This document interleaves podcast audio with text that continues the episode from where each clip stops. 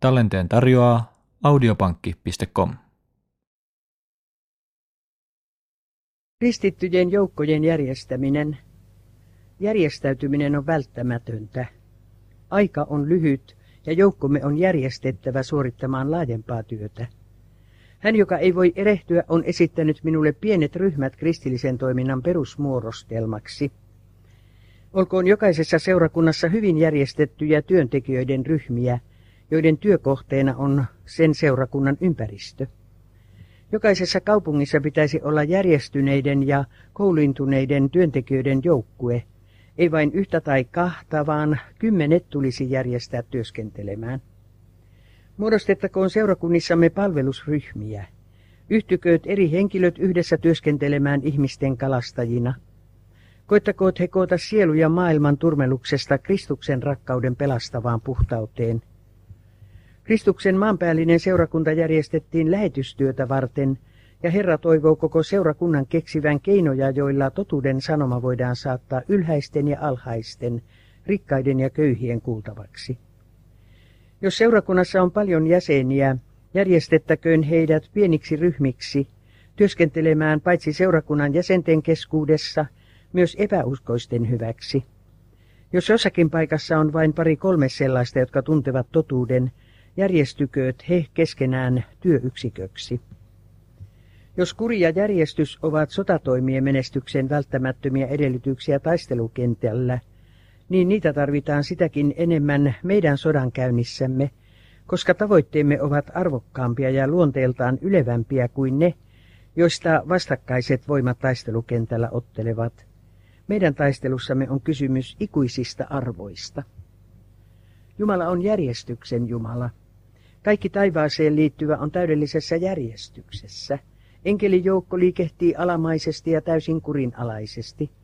Menestys voi seurata vain järjestystä ja sopusointuista toimintaa. Jumala vaatii työssään järjestystä ja järjestelmää nyt yhtä paljon kuin Israelin päivinäkin.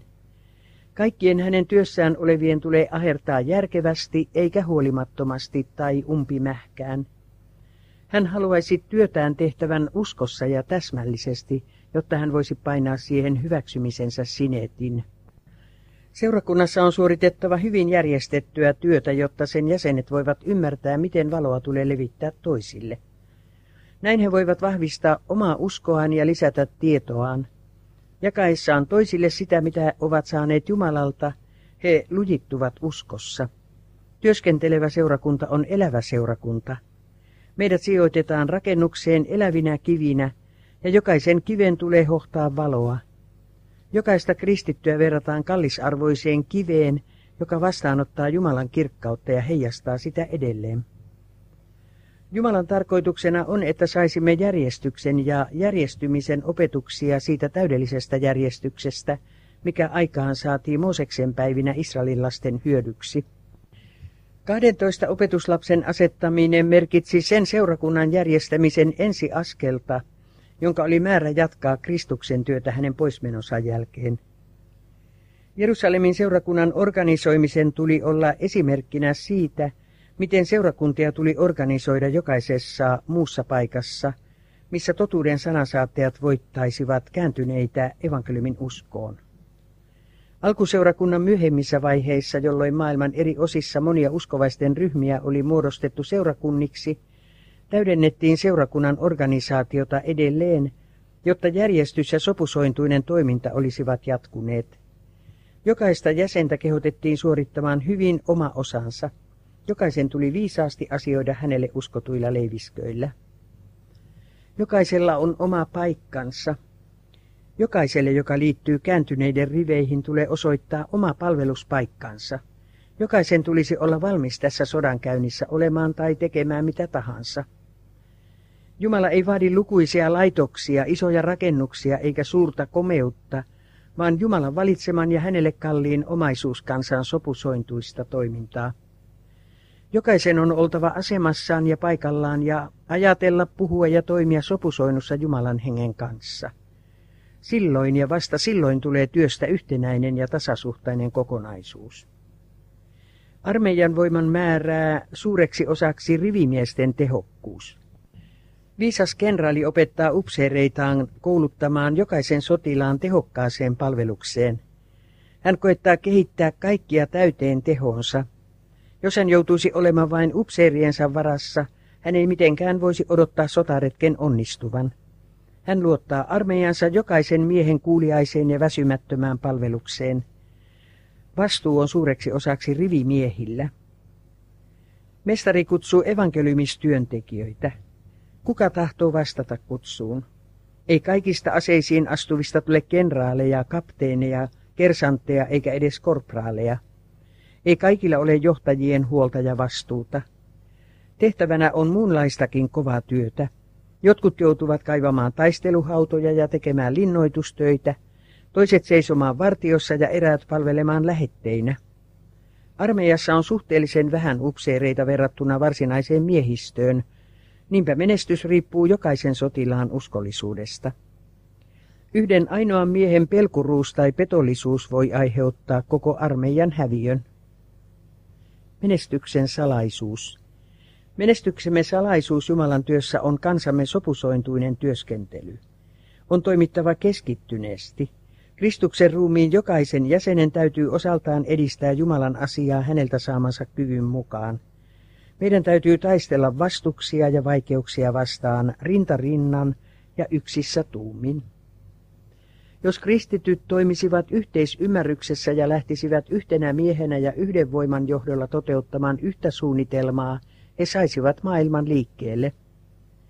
Enkelit toimivat sopusointuisesti. Täydellinen järjestys on ominaista heidän kaikelle liikkumiselleen.